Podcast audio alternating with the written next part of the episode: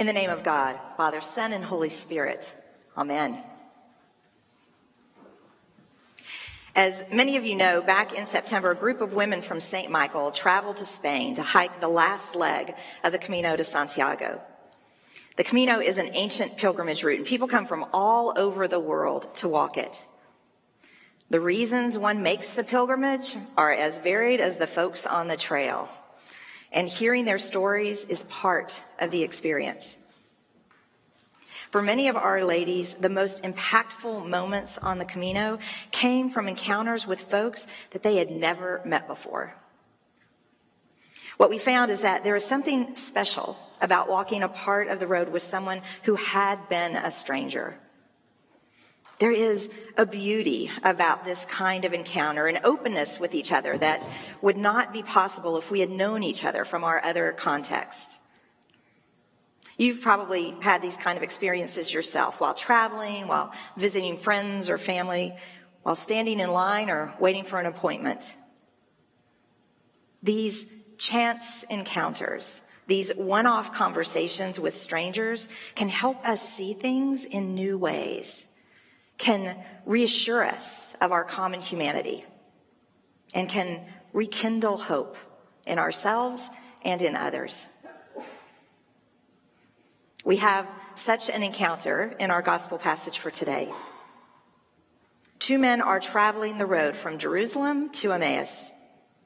We understand that they are friends, walking together, heading home from an important and meaningful event, offering each other support as they try to unpack the disturbing experience they've just had.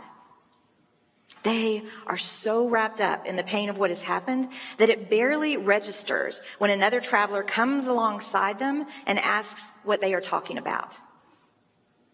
We know he is Jesus, but Cleopas and his companion do not. They stop in their tracks at Jesus' question, and Cleopas asks, "Are you the only stranger in Jerusalem who does not know the things that have taken place there these days?" And then Cleopas tells the whole story, how Jesus was a prophet, mighty in deed and word, how the authorities had handed him over to be crucified, how Jesus' followers had hoped that he was the longed-for Messiah who would save Israel, how now, 3 days later, his body is missing from the tomb. Some women have given an account of being greeted by angels and told that Jesus is alive, but this is an unsubstantiated claim, probably fake news. Cleopas' account to Jesus sounds as one who just needs to get all of this stuff off his chest. He needs someone to process with. It's as if he needs to hear himself speak the words of his pain and loss and disappointment to actually own them. "But we had hoped," Cleopas says. "But we had hoped." This really is the crux of the whole story. He and his companion are grieving their lost hope. They understand their story in a particular way. Jesus was killed, and so their dreams for where the world was heading, where life was heading, were killed as well. They are so deeply covered in the story of their own expectations and disappointments that they are unable to see things any other way. But then, Jesus speaks into their story. He says, "Don't you see? Don't you understand? Was it not necessary that the Messiah suffer these things and then enter into glory?" And he walks them, literally and figuratively, through all the places in Scripture, from Moses to the prophets, that speak of Jesus and his mission. He tells them, "The story you're telling yourselves is not the story God is telling. Your experience is real, but it is not the last word on what God is up to. You need to see your story as part of the bigger story that God is writing, not just for you and not just for Jerusalem, but for all of God's world. Sometimes our familiar stories, especially our stories of pain and loss and disappointment, close our eyes to a new story. But we had hoped. So much is said in those four words as they speak of a future that is not to be, a promise that proves untrue, a dream that does not materialize. But we had hoped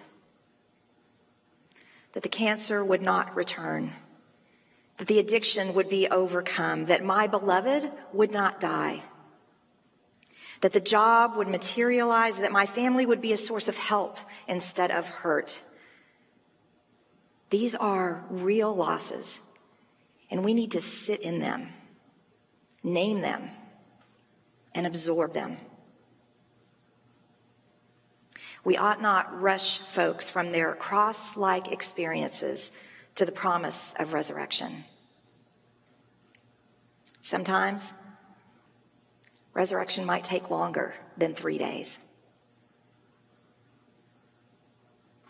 But what we're told today is that Jesus comes upon us and walks beside us, even if we don't realize that he's there. And when we're ready to tell our story, he is there to hear it. And then he's ready to take our story and show us how it fits into God's story. He invites us to move from seeing our circumstances in an inwardly focused, blindered way to seeing the particulars of our lives as being gathered up in God's bigger story of the redemption of the world. In the midst of all we're experiencing, as individuals, as this faith community, as our nation and the world, what is the story we're telling ourselves? And how might the story we're telling keep us from seeing God's surprising activity in us and in the world? What might be conspiring within us to keep us from perceiving the promise of resurrection right in our midst? In our day, Cleopas' story to Jesus might be, "Are you unaware of everything that is happening here? We've been asked to stay home for weeks on end. Folks have been ransacking the grocery store and hoarding, especially toilet paper. Some of us have lost our jobs, and those of us who still have one know that we'll be living in an unstable economic reality for months, if not years. People are getting very sick. Some of them are dying.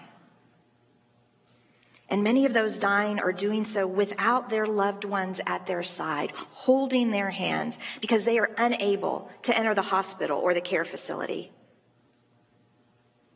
Our healthcare and first response and essential workers are putting their own health at risk. And at the same time, folks are protesting that the economy needs to be open faster. It is a mess.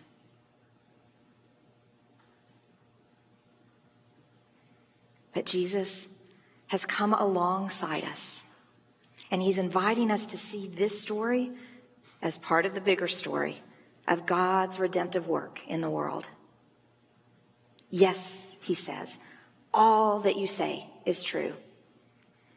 There is loss and pain and uncertainty. But look at the ways people are coming together to care for one another. Look at the restaurants that are keeping their staffs employed by having them prepare meals to feed healthcare workers and first responders. Look at the neighborhoods where folks who didn't even know each other now stroll past, greeting and asking after one another, checking in on those who are most fragile. Look at the families who are getting up every morning, going out to the street to say the Pledge of Allegiance and sing the national anthem with their neighbors before heading back inside for work and school lessons. Creating a daily rhythm in the midst of this changed reality. Look at folks who have come out of every corner to make face masks so that in the midst of a shortage, everyone who needs one can have one. Look at the many creative ways that people are using technology to connect with one another, to make one another laugh, to share resources. Look at the outpouring of donations in food and funds to distribute meal boxes to our most vulnerable families so they won't go hungry.